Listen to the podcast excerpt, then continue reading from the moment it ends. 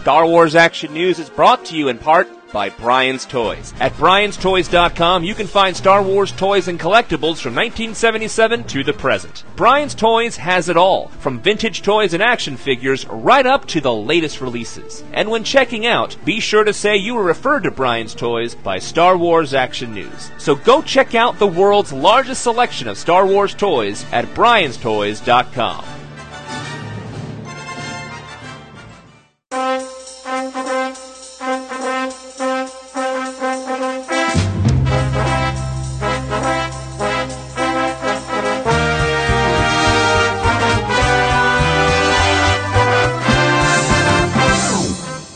Listening to Star Wars Action News, your source for Star Wars collecting news, reviews, and updates, helping Star Wars collectors collect better. Be sure to check out our website at S W action news dot com, where you can see photos of the items discussed, chat with other Star Wars Action News listeners, and much more, including information on how you can be part of the show.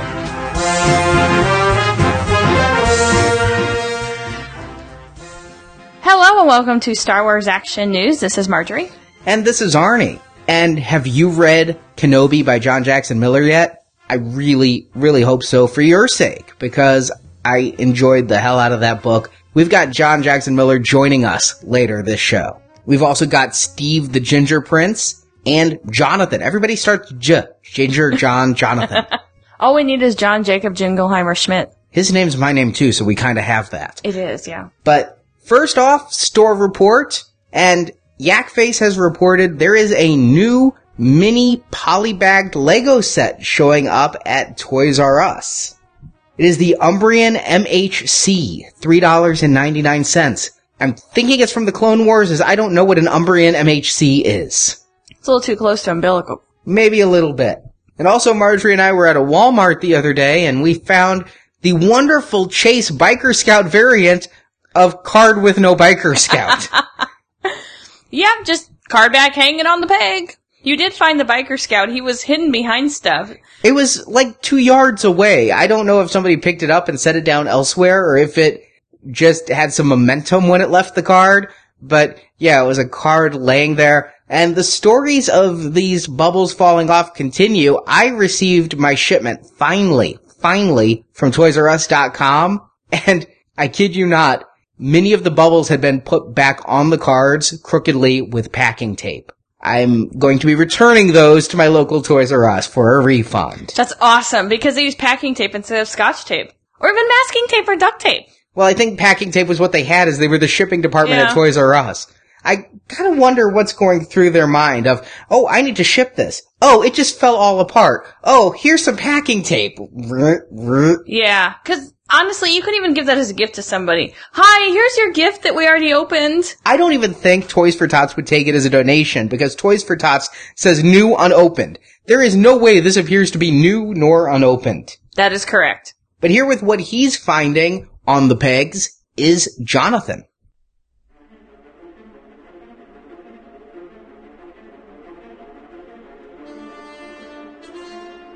Hello and welcome back to On the Pegs, where we discuss what's being found in stores and online. I'm Jonathan, and unfortunately I've not been able to hit the stores as frequently as you've come to expect on this segment. Recently I suffered a bit of a toy-related injury. My two boys left a bin of Legos at the top of our basement stairs. I didn't see them, and to make a long story short, I'm on crutches for the foreseeable future. But that's okay, because we have a lot of online news. This week's Sideshow put their premium format Commander Cody up for pre-order. Like their previous releases, this is an excellent piece, just crammed full of detail. If you buy the Sideshow exclusive version, you get interchangeable heads with both the Phase one and Phase two helmets. It's expected to be released May of twenty fourteen, and it's going to cost three hundred eighty dollars. But like with other Sideshow pieces, if you start those flex payments now, makes it a little bit more manageable. Gentle Giant also announced two new pre-orders this week. The first is another edition in their vintage twelve-inch line, the Hoth Rebel Soldier from nineteen eighty. Now, I have to say that I loved this figure when I was a child. It was the first troop builder that the Rebels had.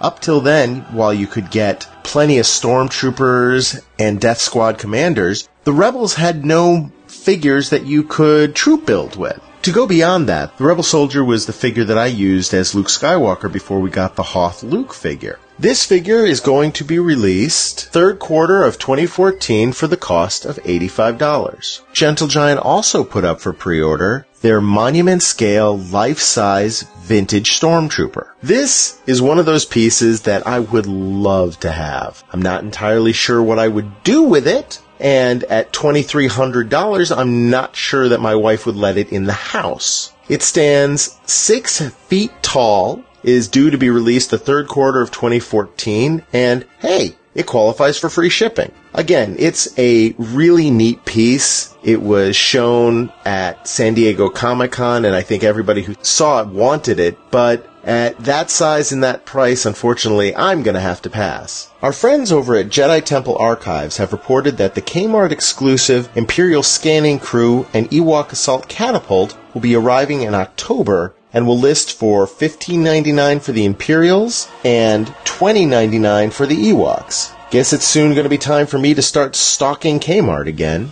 And speaking of Hasbro, I just received my TIE Interceptor from Amazon dot com. And while I'll give you a more in-depth review a little bit later, I do have to say that apparently Amazon has learned from its mistakes with the Slave One shipping, and this one was packed in its white mailer box, in a larger box surrounded by air cushions. So it came to me in pristine condition. If you're like me and can't get to the stores as much as you'd like, go check out Star Wars Action News sponsor Brian's Toys, where they have a huge selection of both new and vintage items. And remember, when checking out, please note that you heard about them on Star Wars Action News. Now, just because my mobility is limited doesn't mean that I didn't go check out a few stores. First off, this week, I actually went to Petco and saw some of their new line of Star Wars items for dogs and cats. If you've got a dog or a cat, go check it out because they've really got some nice items in their collection. I was able to pick up a Darth Vader squeaky toy for our Portuguese water dog and a C three P O squeaky toy for our Shih Tzu. Now, Neptune loves Darth Vader and has been trotting around with him in his mouth pretty much constantly since we got him.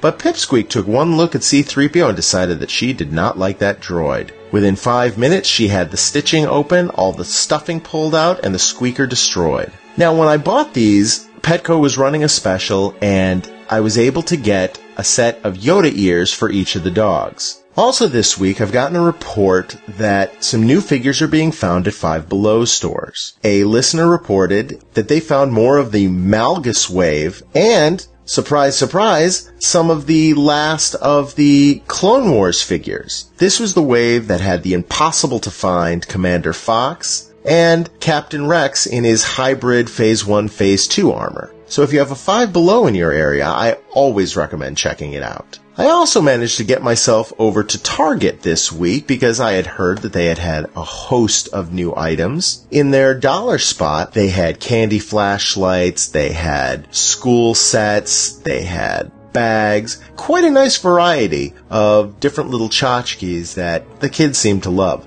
Lastly, at Target, I was able to pick up the new Lego mini set, the Umbaran M H C. This is from the Umbara arc of Clone Wars Season four, one of probably the better arcs of that year. It's a forty-nine piece mini set. It was only about four dollars, and if you've listened to my segment before, you know that I really like these for bringing to places to keep kids occupied when you don't want them to use an iPod or an iPad or something else electronic. And most of the other big box retailers, I've been hearing reports that Black Series seems to be everywhere. The six inch figures and the three and three quarter inch figures have been seen at both Toys R Us and Target, and the three and three quarter inch figures have also been seen at Walmart. As I said earlier, I received the new Vintage Collection TIE Interceptor from Amazon dot com. But before I discuss this, I just have to lock the door here. The TIE Interceptor is one of those vehicles that I've always really loved. It's probably been one of my favorite vehicles from the original trilogy. But the new TIE Interceptor is actually the fourth release in the modern line that we've gotten. Essentially, the wings are very similar to their nineteen eighty-three counterpart. Instead of stickers, they've got slightly molded solar panels, and the ball cockpit itself has been updated. But the first time the TIE Interceptor was re-released was in two thousand one in the Power of the Jedi line. At that time, it was a Toys R Us exclusive, came with a pilot, and listed at twenty-nine ninety-nine. That first release had the same basic mold as the vintage one without the electronics. Then we had to wait until two thousand seven and the thirtieth anniversary collection, where we got the TIE Elite Interceptor that was inspired by the Dark Horse Comics Rogue Squadron series. This also was a Toys R Us exclusive, came with one hundred eighty-first Squadron pilot, and retailed for thirty-four ninety-nine. Two years later, we got the TIE Interceptor again in the Legacy Collection, and again, it was a Toys R Us exclusive. This time, it jumped up to forty-nine ninety-nine and came with a pilot figure. It had an updated cockpit and probably the best paint application to date. The latest incarnation of the TIE Interceptor is, as I said, an Amazon exclusive and lists for forty-nine ninety-nine as well, but this time there's no pilot. What really stands out to me, though, is the box that it comes in. Again, as we've seen throughout the vintage collection, these vintage-inspired boxes just look phenomenal. So that's it for me this week. Until next time, keep searching the pegs.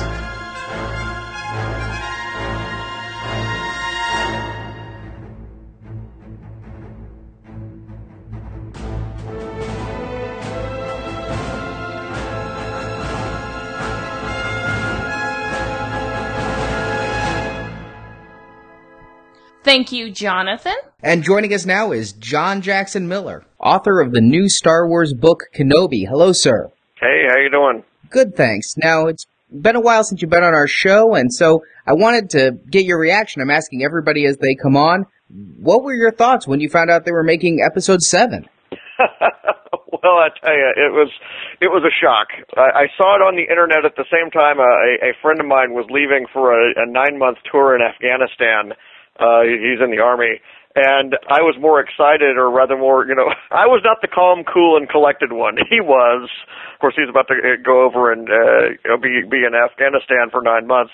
But here I am, excitable and, and crazy, going, wow, this is amazing, this is something. He, he's back now, and he's okay. Uh, but, but yeah, it was absolutely, uh, you know, a surprise, and, you know, you you sit there imagining all the possibilities and all the things that can happen and all the all the things that never could happen before that might happen now. So, yeah, it, it was, it really was a moment to fire up the imagination. And what are your thoughts on J J Abrams and his previous work? Well, I uh, I enjoyed the Star Trek movies. Uh, you know, I, I was never, you know, a regular watcher of uh, you know, the T V stuff that he did. Uh, but uh, you know, certainly the certainly the first Star Trek movie. You know, I as a Star Trek fan, I, I uh, as well as a Star Wars fan, uh, you know, I really dug what uh, what he had done there. So. Yeah, I mean, it's it, it, you know, a project like this. Uh, you know, I'm certain that they've, uh, you know, as they as they say in uh, in Raiders of the Lost Ark, that they've got you know the top men on the project uh, and women, uh, and uh, and they're going to make sure that uh, it's going to be uh, you know as good as it can possibly be. And as somebody who is uh, working on the Star Trek Titan line, yeah. I think you're familiar with people who cross the bridge between Star Trek and Star Wars. Yeah, I was joking that, uh, you know, uh, you know, uh, what's the line in Star Trek? Only Nixon can go to China. Well, only guys named J J can uh, do both Star Wars and Star Trek. Uh, I don't know. Uh, I, I don't think there's such a rule uh, out there, but you know, I have not perceived there to be any, you know, real barrier in fandom between these particular, you know, programs in many years. It was different in a world, uh, you know, in which they were both competing for uh, space with each other at conventions and on the comics racks and on the bookshelf racks uh, alone. But, I mean, once we've got a world in which, you know, all of us are, are fighting against Twilight fans. Uh, Um, yeah, or, you know, whatever else is, you know, happens to be, uh, you know, taking up space at San Diego Comic-Con. I think that, uh, you know, there's certainly a, a, a strength in numbers uh, for us guys in, in, in space. Well, let's take a look here at your second Star Wars novel, mm-hmm. uh, Kenobi. Yeah. Given that this is your second Star Wars book, and as, am I correct, this is your second prose novel? Well, the Star Wars Lost Tribe of the Sith was an anthology that put together uh, eight short stories that, that I had done for, as promotional pieces for the internet, and then I added a uh, novella later on. And you know, that followed Knight Errant, which really was the first you know novel that I had done. So uh, yeah, it, it Night, uh, Lost Tribe of the Sith. It, it all does hang together, and I kind of pretend like it's a novel because it was something that you could read start to finish, and it you know it's the same length uh, with the with the same themes and everything throughout. Uh, but yeah, I would say I guess Kenobi is certainly the it's certainly the first hardcover book I've done. And uh, you know, it's uh, it's it's been a real special experience. So, did you have any lessons learned from your previous writing that you took into Kenobi, especially again with the Star Wars prose, or anything you tried to do different? Yeah, I. The interesting thing about this book is that I had actually started thinking about it seven years ago uh, as a possible graphic novel. Uh, I had been uh, working with my editor uh, Jeremy Barlow at Dark Horse at the time. Uh, on some possible graphic novel ideas, and you know, and we'd kicked around Boba Fett, uh, various other possible characters for these things, and uh, we had hit upon the notion of, of you know, it'd be cool to do a Western uh, kind of story with Star Wars, and in particular, uh, you know, I started to pursue the idea of doing a uh, you know Western style story with Obi-Wan Kenobi about his first few months on Tatooine. Uh, and, you know, where he really is sort of the stranger, you know, coming to the village, uh, the man with, uh, you know, no name, no past, uh, as far as anybody knows, but of course he's, he's got, he's, hi- he's hiding quite a lot.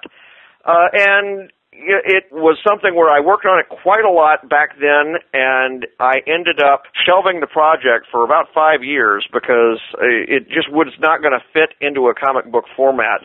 Uh, and I, I realized that it was really better suited for prose. And, you know, lo and behold, we, we get to the uh, you know, fall of uh, twenty twelve, uh, and I get the green light from Del Rey to do the project as a novel. And, uh, you know, the rest is, is history. And I, I would observe that, yeah, there are, there are a number of things that, you know, if I had tried to do it, you know, much earlier, I would not have done it exactly the same way because I, I probably would not have had, uh, you know, as much, you know, training or seasoning as a writer uh, that I've had in the last five or six years. Uh, what we do with Kenobi is something kind of special because we have most of the story told from the point of view of other characters uh, other than Obi-Wan. Uh, you know, because he's the stranger in town, I thought it would be interesting to see what they thought of him. Uh, and, you know, he would be the mystery that they would be trying to figure out, uh, while all along, of course, the reader is aware of what Obi-Wan has been through and what he's hiding. Uh, and so there would be some suspense that we would work on there. And, you know, I did use that idea for the later novel, but, you know, I also worked in some ideas that, that came from, uh, the book publishing staff and from, uh, from Lucasfilm. You know, one of them, uh, is the, is the, these, uh, meditations that uh, Obi-Wan does throughout the book, where he, you know, in between every few chapters, he uh, tries to speak to Qui-Gon uh, about what's going on, and, you know, that really gives you a, a chance to hear what he really thinks about everything that's happening and everything that has happened, uh, and, you know, it's, it's, uh, uh, it, it, it forms a sort of an emotional through line uh, throughout the whole book, uh, and I probably wouldn't have done something like that in the graphic novel, uh, so... Yeah, I mean, it, it, there there have been some changes, but I, I, I do think that, you know, it, it, the time was right to do this book now.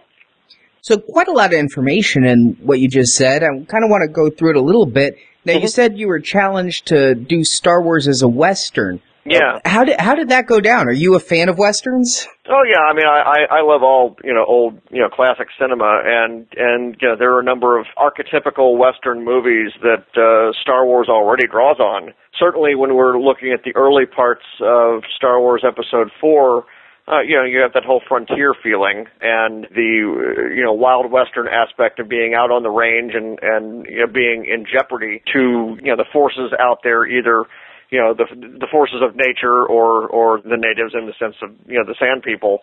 Uh, so, you know, I certainly looked at you know, a number of different uh, films that uh, had inspired me uh, in the past. Uh, the obvious one that people mention is uh, Shane, which was the, the movie with Alan Ladd playing the gunfighter who tries to retire to uh, a quiet life as a farmer and, of course, finds that he cannot remain silent when things are going, uh, you know, bad things are being done around him.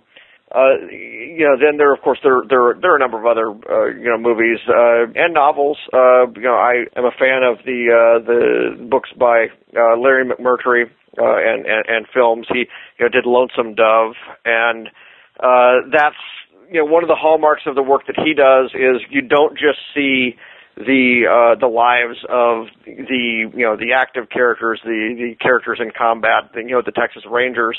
Uh, you see lives of the ordinary individual people, the, the cooks and, and, and the camp and that sort of thing, uh, what their, what their lives are like, uh, you know, the local merchants, uh, you get a, uh, you know, a, an environment, you get a, you get a, uh, you know, a feeling of, uh, what it's like to live there. And that really was something I try to go for with Kenobi, is to give this world some personality. Uh, it, it already had a lot of personality, but I wanted to make sure that, you know, when you're reading this book, you really feel like you're living on Tatooine with these people. Oh, and I think you definitely accomplished that. I think that uh, you have very strong characterizations of these original people, and, yeah, the way that you incorporate so much of what we know of Tatooine, like, basically anything I could think of with Tatooine fits its way in organically, from a sarlacc to a bantha to a moisture evaporator. Yeah, and, you know, my thinking was that Obi-Wan, even though he has survival skills, every planet is different. Uh, every desert planet is different. Uh, and, you know, some things he's going to know and some things he's not. And that's where it really comes in handy to have a local guide to, you know, teach him the ropes. And given that you wrote the original outline for this so long ago, how did this come back up? You said that you were talking after Knight Errant. Was this something that you pitched after Knight Errant, or had you just brought it up? I mentioned it while while Knight Errant was awaiting release. I had mentioned it to Shelley Shapiro at that point. She wasn't sure at that time that uh, it would be something that we could take to Lucasfilm uh, because uh, you have to remember for a number of years in there, they were still talking about the, the, the live-action T V show uh, that was going to take place during the dark times, and we did not know you know, how much of, you know, that territory there after episode three we were going to be able to move into.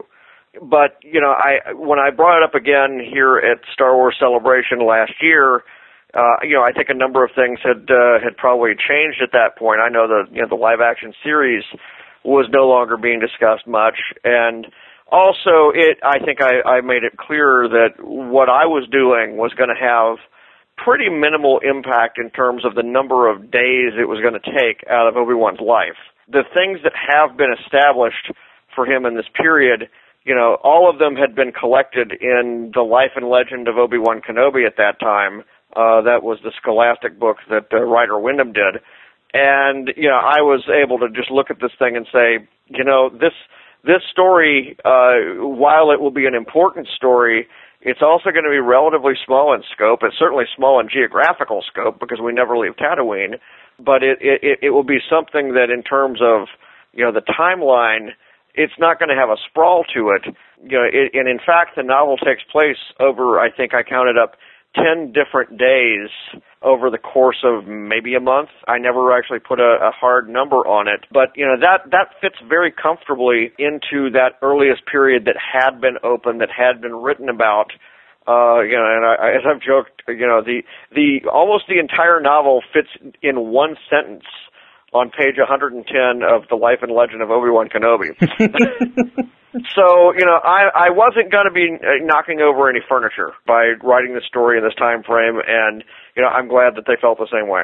Now, with Westerns, you have the classic trope of cowboys and Indians, and as I'm reading this book, I'm realizing that you've kind of reestablished that dynamic, and in the role of the Native Americans, you have the Tusken Raiders. Yeah, I, I, I, you know, I, I tried to escape to the extent that I could the more familiar, you know, tropes. Uh, one of the things, for example, is, you know, you always have in a lot of these kinds of stories, you know, the, the, the settlers put into, uh, direct opposition with the native culture.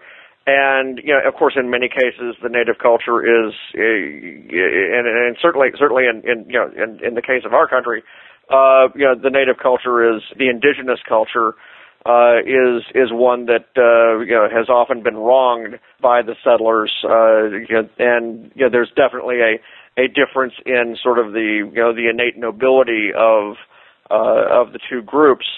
Uh, with the Tuskens, I wanted to present them as being you know, alien to a great degree. I didn't want them to seem noble. I wanted them to, to be driven by certain things in their belief system, in their mythology, in their culture, in their way of seeing Tatooine and in their way of seeing uh, the settlers on Tatooine. I wanted them to you know, have their, their particular aims and goals. I tried, though, not to make them seem to be any way, in any way, shape, or form, you know, morally superior to the people who are also still trying to just get by on this planet. Uh, really, the, the enemy on this planet is the planet. It's Tatooine. It's this is a place that's trying to kill you. Uh, if you're if you're there for any point in time, whether it's the sandstorms or the sarlaccs or the suns, this planet wants you dead. And in particular, you know, the you know the Tuskens have taken it upon themselves, you know, feeling as they do that they're under a, uh, under a curse, uh, you know, a connection to the land. Their battle every day is just to stay alive, um, and they absolutely do not care what happens to the settlers. If they have to kill one settler, if they have to kill all the settlers, you know, that's fine by them. Uh, and I use the phrase settlers again because even though certainly there have been people on Tatooine for many generations, Uh, and you know, going all the way back to the Knights of the Old Republic times, uh, because we you know we saw ta- we saw Tatooine in the Kotor game. Even though there have been you know attempts to tame this frontier all this time, I don't think anybody's ever succeeded. I think that you know, it is wrong to say that that you know people have broken this planet to the will of humanity or any of the other species that have come around. I believe that you know we've had a lot of cases where most of the people who are or who have been here a long time, you know, just survive by the skin of their teeth, and you know, a lot of people leave and a lot of people die, and then more people show up.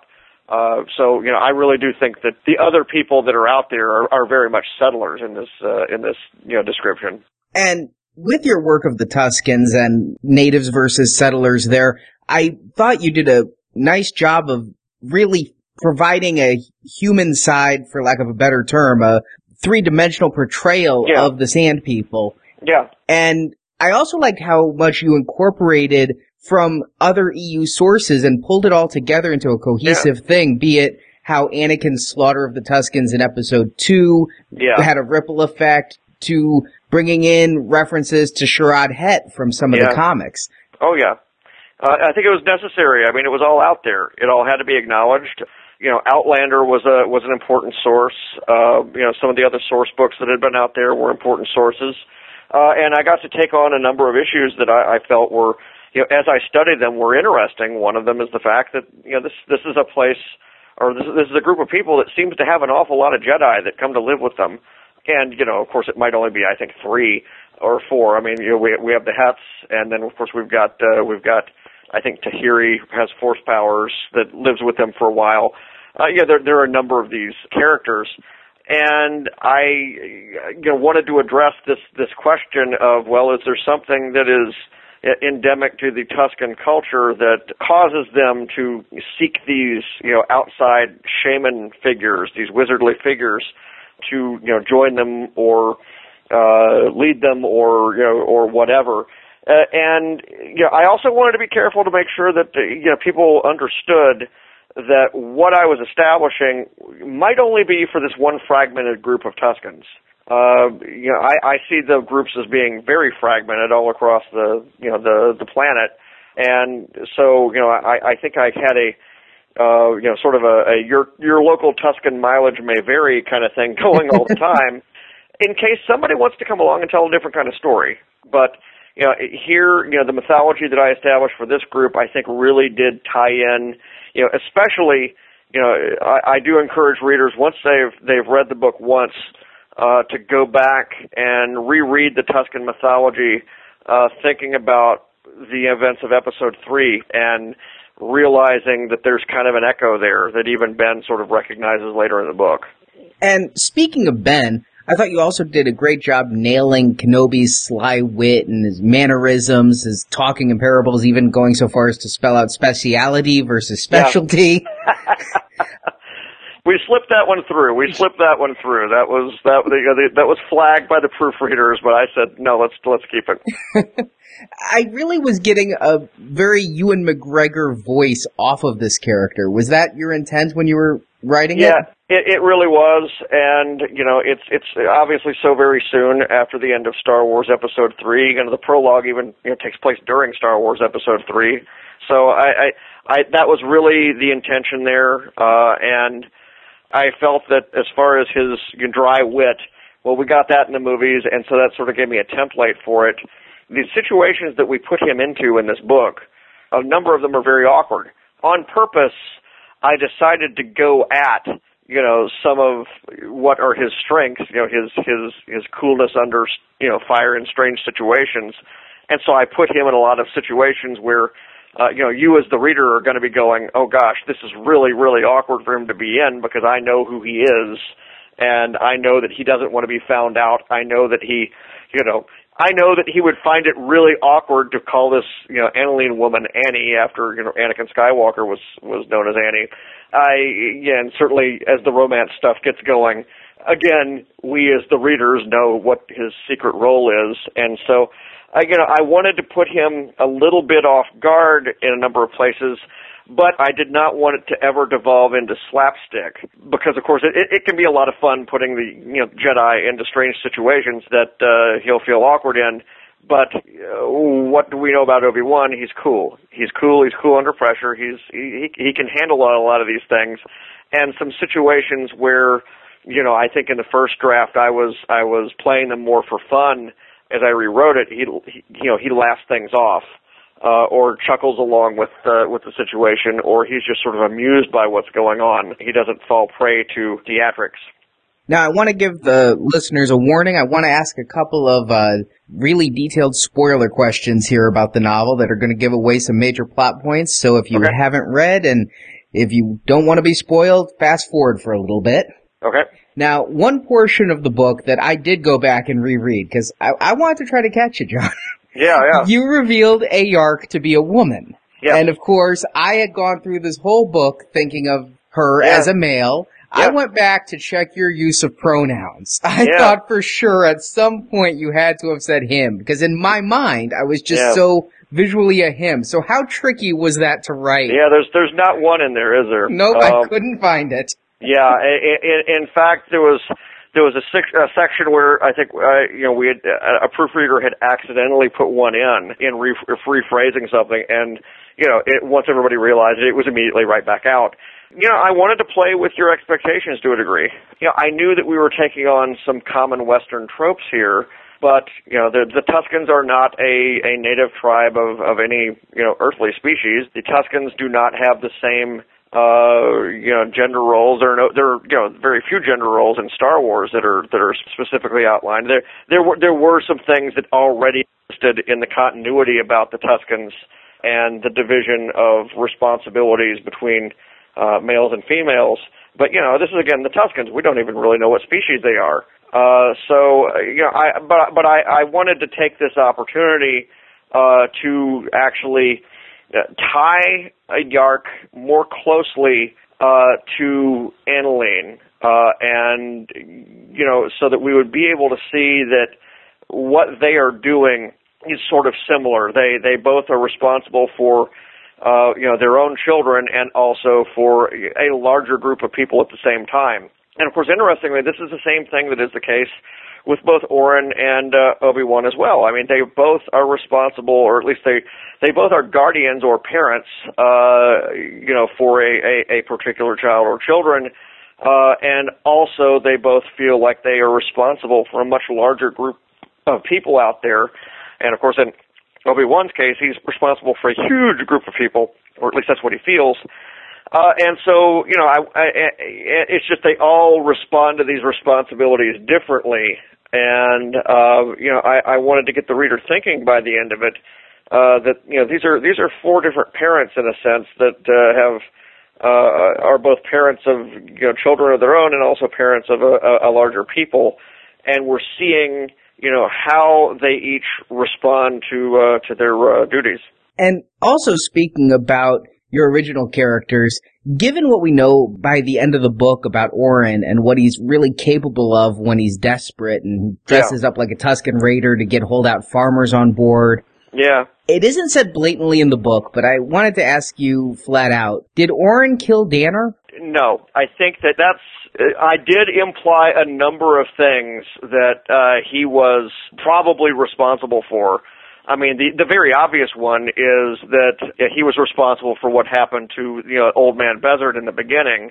He was one of the early victims of uh, Oren's actions, and that, that caused him to move out with his kids and then get killed uh, you know, in the first chapter of the book. But I, it, I, what I wanted to put across, I think, really with Oren and Danner is that this is one of those relationships, one of those friendships where one guy has all the good ideas, and the other guy is the one that is willing to, you know, put the elbow grease into you're going forward with them and take advantage of them and do something with them. And I wanted to establish that Danner didn't mind that because he was a good friend, but Annileen was always sort of keeping an eye, you know, cocked open about it and going like, well, you know, maybe this guy has been taking advantage of us forever and ever and ever. And of course, later on, that's that's what we find. Uh, you know, no, I, I I I I really did not mean to to go so far though as to suggest that he was responsible for killing him.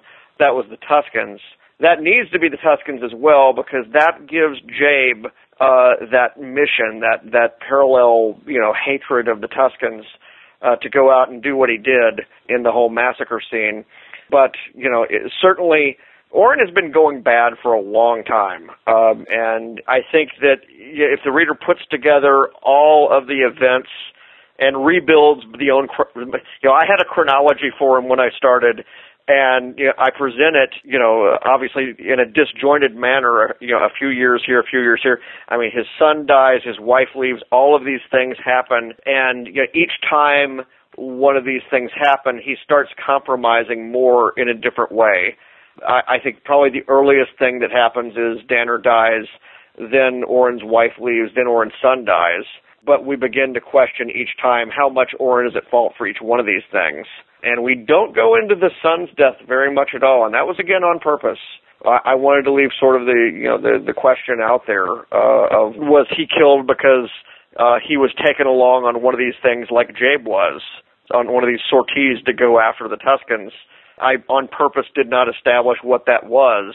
Uh, but, uh, anyway, that, that's a very good question. And, um, you know, I, I hope I haven't uh, spoiled too much mystery by answering it. Nope, nope. That's why I asked, is I wanted to yeah. check. Yeah, he, he he's not that bad. Uh, Oren has not killed anyone uh, to this point. He's just on that edge. And Obi-Wan believes, and this is important, I think, Obi-Wan believes that, you know, he ought to have a chance to turn around, to turn back. A, a lot of what is going on with Oren, and, and to a lesser degree with Jabe, is Obi-Wan starting to work out his own feelings of guilt with regard to Anakin and not being able to see what Anakin was doing to go wrong. And speaking of Obi-Wan, I really do like those meditations you wrote again. I think you captured the voice so well. I'm glad you shared the story about how those came to be. Yeah, they they were Jennifer Heddle was the was the person who suggested them at Lucasfilm. And one of the things, though, that I kind of suspected, because from other E U sources, I, I believe the Episode three novelization, we know that with Yoda present, Obi-Wan and Qui-Gon had communicated bidirectionally, and with all the meditations yep. being seemingly one way, I almost yep. thought like the coda of the novel might be Qui-Gon's reply. Is that something you played with at all, or was there a reason? No, that was that was already in the continuity. It was either established, I can't remember whether it was in Dark Lord or whether it was written by Ryder in the leg- uh, Life and T- Life and Legend. I think it might have been in that epilogue in Dark Lord where it was established that Qui-Gon had never responded when Obi-Wan was trying to talk to him until Obi-Wan learns about Darth Vader and the fact that Anakin lives.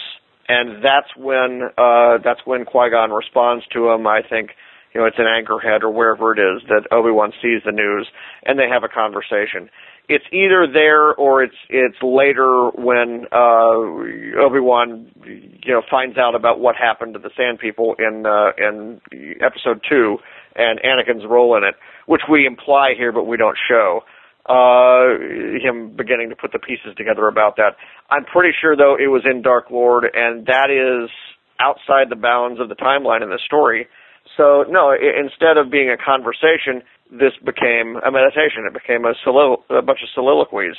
And it's really not important whether, uh, to my mind, it's not important whether uh, we hear from Qui-Gon. You know, this is not Mort Culling Orson, uh, where, yeah, I mean, this is not, this is not, It, it's not Mort Culling Orson where he's trying to really get Qui-Gon's opinion. He's trying to work out these things in his own mind. Yeah, and I was actually thinking of it more as because at the end of the book, Obi-Wan is once again left completely alone. Oh, not yeah. that it was, ne- not that a response was necessary for the impact yeah. those had in the novel. I think it's very important that he ends the novel alone because that's what he's going to be.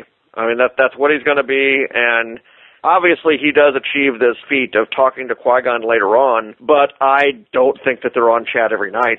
Uh, I re- no, I really don't. I think I think that, that in order for him to achieve the wisdom that he needs to, and for for him to come to terms with everything that's happened, uh, you know, this is something he's got to work out on his own. My final question comes from the author's note at the end of the book. It mentions that you live in a house filled with too many comic books. And yes. As we're a podcast for Star Wars collectors of all types, books, comics, toys, what do you collect? Well, uh, I I have every comic book that I, uh, I ever bought, uh, pretty much, uh, going back to age six. And, of course, I, I worked for Comics Buyer's Guide for many years, and so I got a lot of comics that way, and then my wife was the the manager of a comic shop when I met her, and so you know she she brought to the relationship all the D C comics I didn't have. Uh, so I mean that was the dowry. A perfect match. yeah. Uh, so yeah. So so we had all those. Uh, you know, I, I collect. Uh, you know, I, I was a gamer, collect a lot of old games, uh, edited game magazines for a while, so I have a lot of a lot of games from those too. Uh, and, and, and so, uh, you know, I, I have a lot of that, uh, you know, I'm interested in, you know, I have a, a lot of old, old video game systems. I, uh, you know, they, obviously they pile up after a while, but, uh, that was another thing that I collected for a long time and, and I still have all of that. Uh, you know, I think probably the most curious or weirdest thing that I've been collecting, and it's, and it's what I've done lately just to sort of, you know, give myself something that is, is, Uh, you know, uh, untouched by the rest of my work life. I'm into you know, classic television memorabilia, uh, and one of the things that I've I've begun collecting, I've I've got uh, probably over a thousand T V guides right now, and these are fun to read because you can go back and read you know the first review when you know a show that ended up being super popular came out, you know, and, and you get to read the review saying, oh, this thing won't last, uh, or Or, or you know, you get to read them talking in such wonderful terms about a show that, it, you know, you know got canceled after three weeks.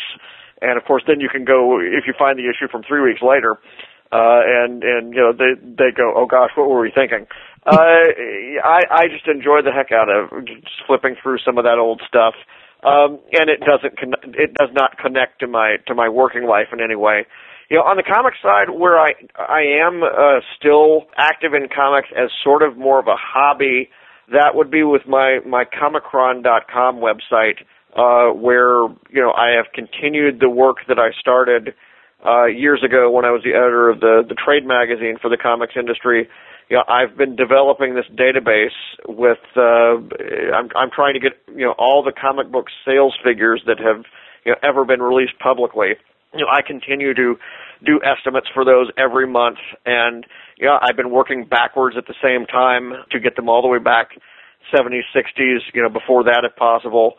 Uh, and even though I don't have it on all online yet, it is known to be the world's largest collection of these figures, uh, you know, that uh, that are going to be available for public consumption. Wow, that's very cool. So what is it, if you can share anything, you're working on now? I know Knight Errant finished after the third arc. Yeah, uh, Star Wars. What you've seen is is what's announced, uh, or what's what's what's announced is what you've seen. Uh, I am. Uh, I have uh, a, a couple of plates spinning uh, and a couple of other projects that have been announced. Uh, announced already is uh, the Star Trek Titan story you mentioned, uh, which is Star Trek Titan Absent Enemies. Uh, this is a novella that's going to be released as an ebook, uh, and of course it's set uh, in the future uh, after Star Trek Nemesis, where uh, Captain Will Riker has his own starship, uh, the Titan. Uh, Deanna Troi, who is now his wife, is uh, on board that ship. Also, sort of his, you know, his uh, his foil or sidekick in that is Tuvok, who of course was our security officer over on Voyager. Uh, you know, he he got back from the Delta Quadrant and immediately went right back out uh, with Titan. And they have just such a fun, you know, dynamic that that pair. Uh, you know, it's it's a very Kirk Spock kind of thing going on between them. Uh, because, you know, Riker really is, you know, sort of the, you know, the, the id side of, of, you know, of Kirk.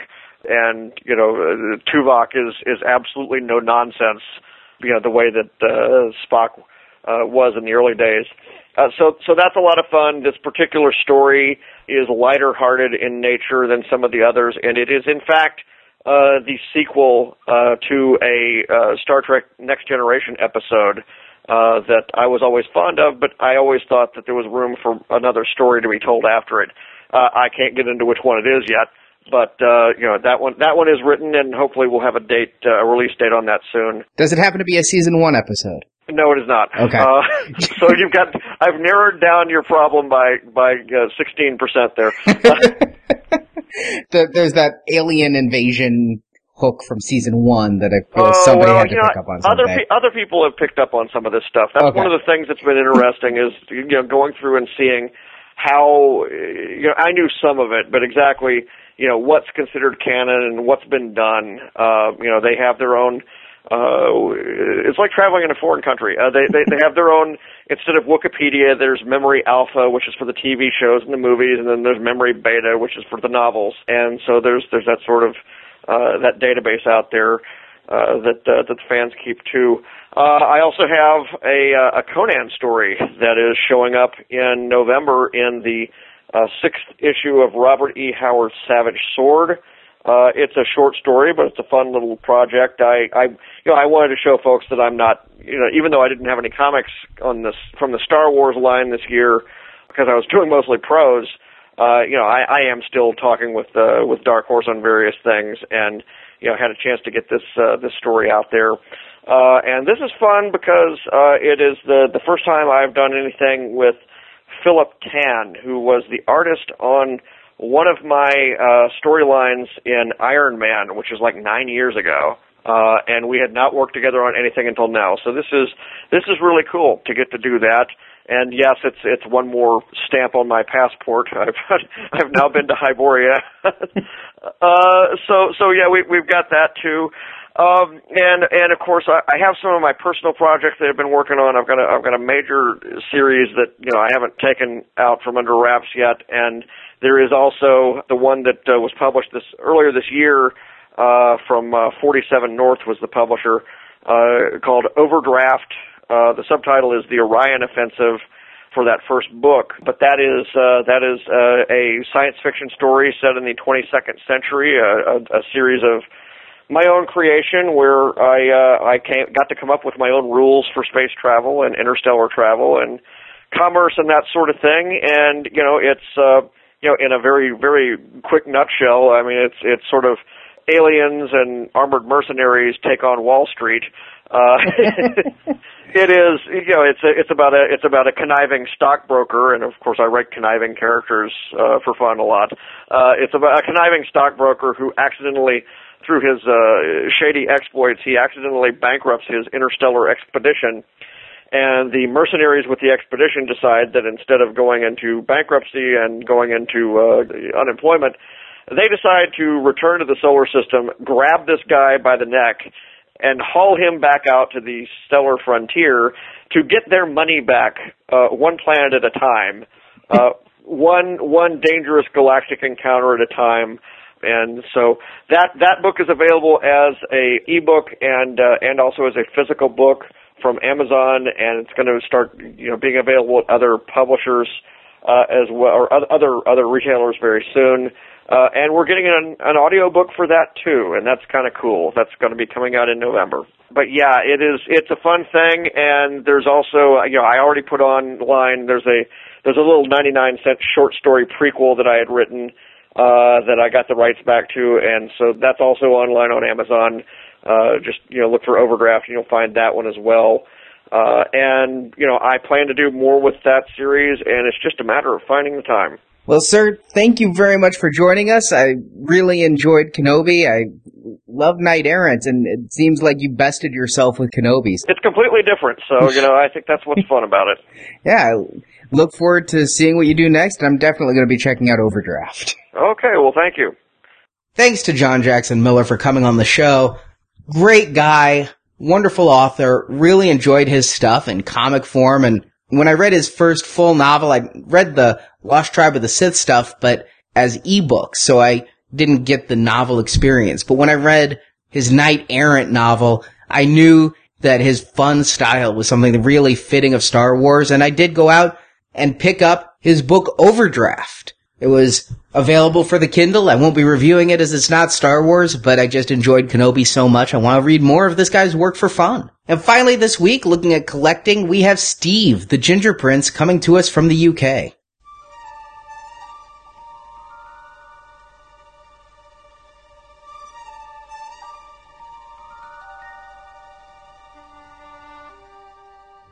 Greetings all, this is Steve, the Ginger Prince, and after all my gallivanting around this summer, I'm finally back in the U K, and I'm glad to be back. Because as I lay around that pool in foreign climes, listening to Star Wars Action News, hearing about the debacle that was Slavegate and the drama of figures falling off the new Black Series cards, I was jonesing to get on a proper toy run again.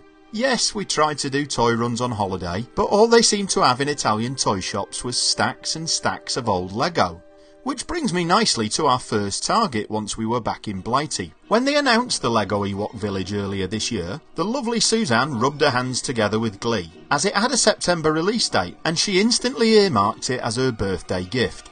Well, it was actually available to Lego V I P members halfway through August, and only became available to regular Joe Public on the first of September. So on the first of September we took a trip to the centre of Manchester, and our first stop was the Lego store in the Arndale Centre.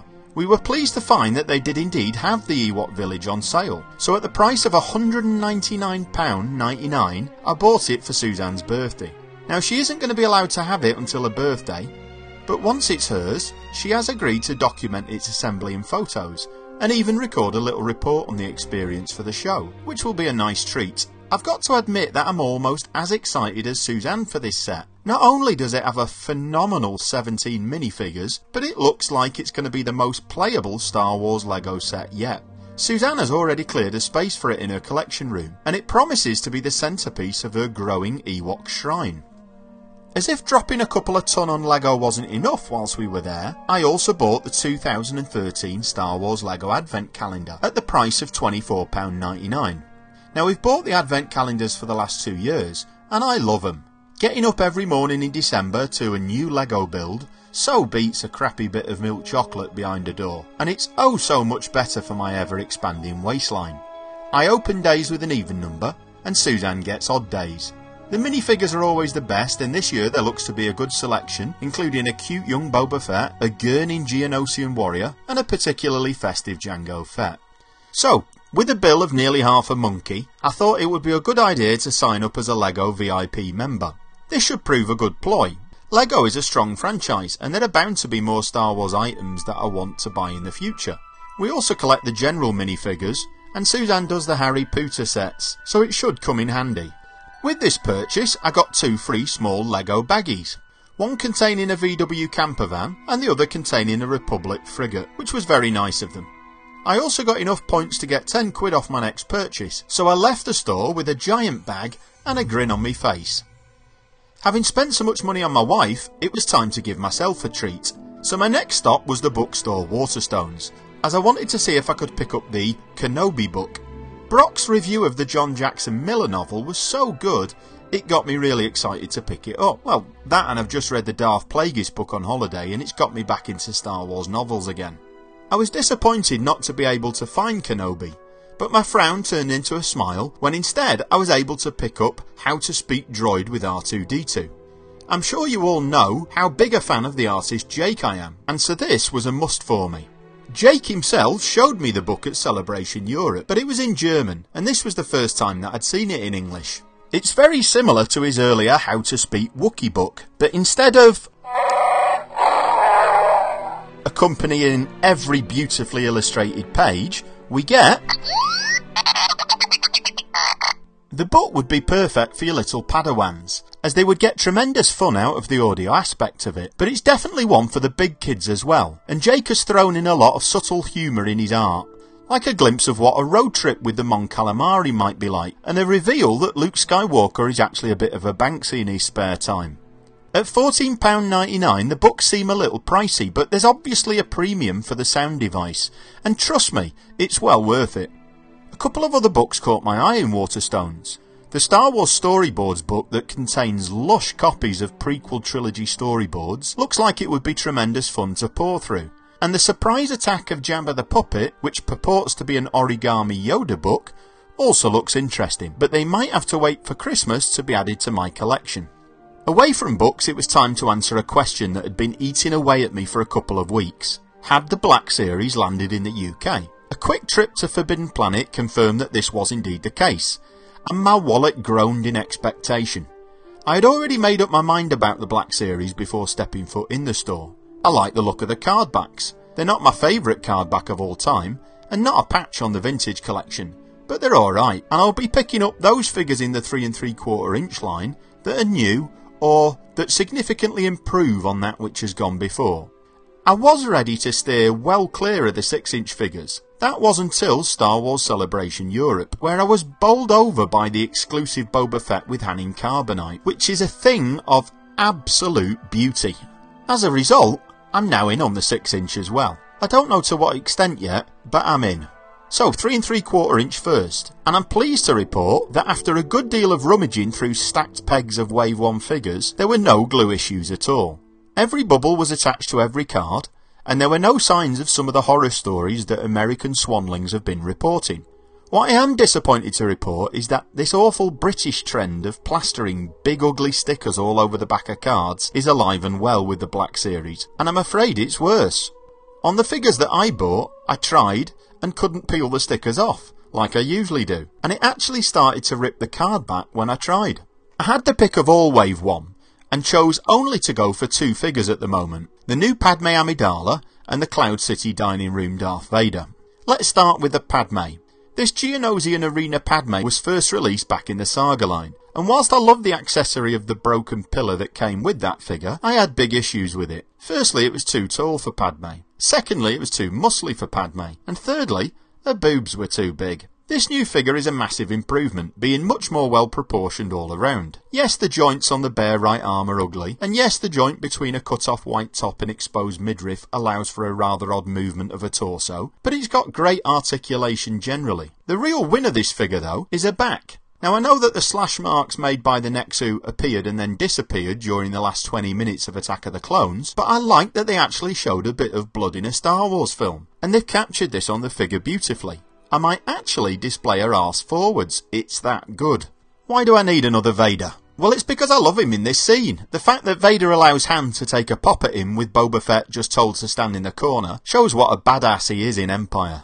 This figure is all about accessories. He's got a lightsaber, an exchangeable right hand with the blast bolt that Han fires and the resulting shower of sparks, and he's also got Han's broom-handled Mauser that he pinches out of his grasp using the Force. That's how I'm going to display him. Right arm outstretched with Han's weapon in his grasp. The figure itself isn't bad. His helmet's very shiny. The soft goods cape can be positioned so that it flows behind him if you want to display him stomping down the corridor of the Executor. In fact, the only thing that disappoints is the metal chain of the cape, being done in soft goods and not plastic, and as a result, not sitting correctly on his breastplate.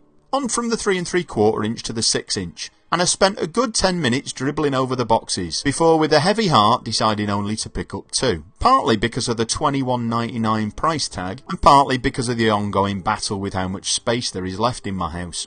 I bought the standout figure of the first wave, the Sand Trooper, and the X-Wing Luke. At the moment I'm thinking I'll be back for the rest, perhaps asking my family to pick them up for my birthday or for Christmas. I'd heard that the Sand Trooper was all that, girlfriend, and they're right, it's freaking sweet, better than the Boba Fett if that's at all possible. He comes with his backpack and three weapons, an E eleven blaster, which is what I'm displaying him with, plus a D L T nineteen heavy blaster rifle and a T twenty-one light repeating blaster. He's as dirty as you like, with all sorts of sand stains on his armour, and the articulation is crazy, being more flexible than most yoga teachers I know. The Luke in X-Wing outfit looks great on the card, with the orange of his suit matching the orange piping on the box, but he looks just as good out of his cardboard prison. I'm going to display him with his beautifully detailed helmet on, without weapons, but if you want you can have him holding either a pistol or a lightsaber. The only complaint that I have with him is his lightsaber. It's neither blue nor green, although I've no doubt it's supposed to be blue. It's instead a wishy-washy turquoise colour, which just doesn't cut it for me. Apart from that, this figure is lovely jubbly, and it's worth finding a display space for. Not being satisfied with armfuls of plastic, I decided that I couldn't leave Forbidden Planet without some silicone as well. I'm talking about the Death Star Ice Cube mould. Now, I've bought all of the Star Wars Ice Cube trays so far, and I love making not just ice, but also jellies and other confectionery treats with them, so I'm intrigued to see how this performs. What could be better than having the Death Star floating in my whiskey glass? You have to fill it only eighty percent full of water through a little hole in the top of the space station, as the expansion that happens as it goes through its state change would be too much if you filled it right to the top. Now, before I leave you be, and whilst I'm on the topic of the Death Star, I also wanted to tell you about my new t-shirt. I bought it from a company that I've used on a number of occasions before, and who've got some sweet Star Wars tees amongst other movie-based offerings. The company is Arcane Movie Tees, and you can order not just from the U K from their website. The tee that I got most recently depicts the incomplete second Death Star, but it makes it up using dialogue from the film. It's really clever, and they've got others of these designs that they call typographic. They're all done with three colours or shades so that the design has got a three D aspect to them. They look quality. The shirts vary in price, but are around the twenty pound mark. Alright, that's me spent. Quite literally. I'll hand you back to your charming hosts, Arnie and Marjorie.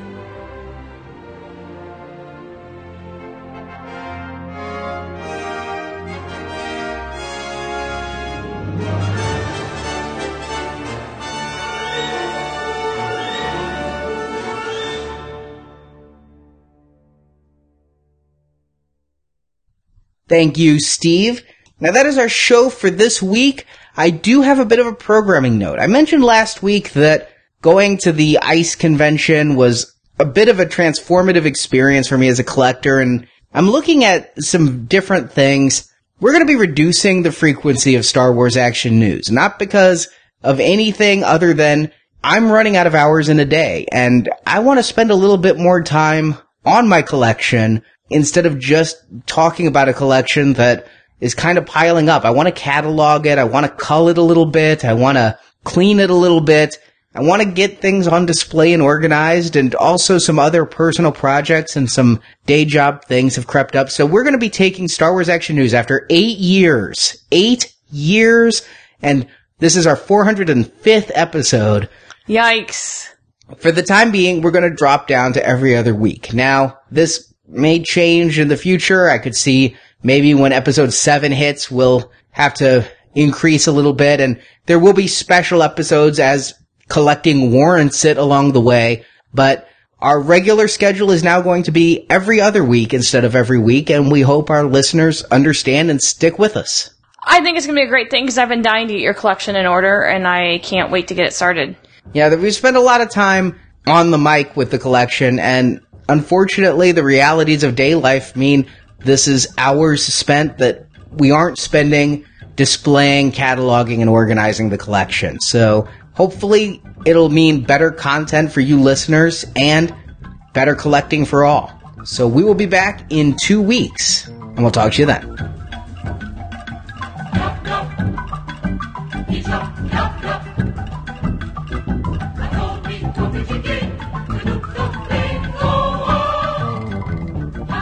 Thank you for listening to Star Wars Action News. We hope you've enjoyed the show. We want your feedback and suggestions for Star Wars action news. You can email us at show at s w action news dot com or post your thoughts in the Star Wars Action News forums at s w action news dot com, the most friendly forums on the web. You can also find Star Wars Action News on Facebook and Twitter. The links to our social media sites are at s w action news dot com. You can be on Star Wars Action News by calling our voicemail at four one five, five oh eight, Jedi or sending an M P three or iPhone voice memo to show at s w action news dot com. All materials submitted become the property of Star Wars Action News and are subject to use on our show.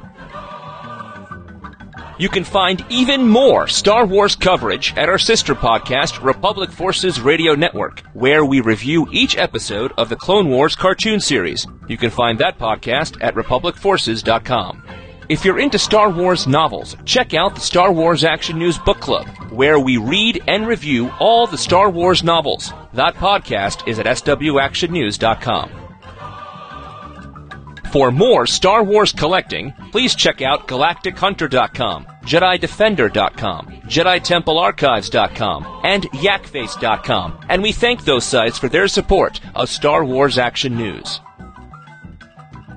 You can help support Star Wars Action News by making a donation using the donate button at s w action news dot com or by using affiliate links on the Star Wars Action News homepage when shopping online. Your support helps keep Star Wars Action News on the air. We also appreciate it if you would spread the word about Star Wars Action News. If you enjoyed the show, please post about Star Wars Action News on Facebook, Twitter, or your social media network of choice, or just tell a friend about the show. We would also greatly appreciate a five-star review written on iTunes. A link to our iTunes page is at s w action news dot com.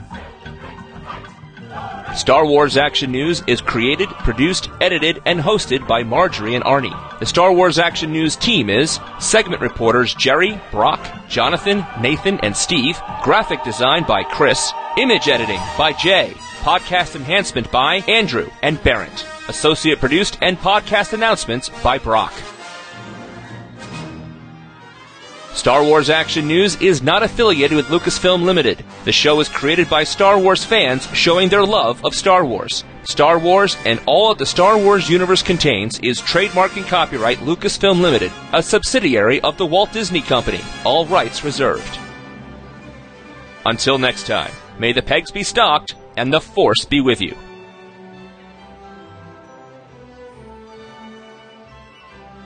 Star Wars Action News is a Venganza Media production, copyright two thousand thirteen, all rights reserved, and no part of this show may be reproduced, repurposed, or redistributed without the written permission of Venganza Media Incorporated. Star Wars Action News. Now this is podcasting.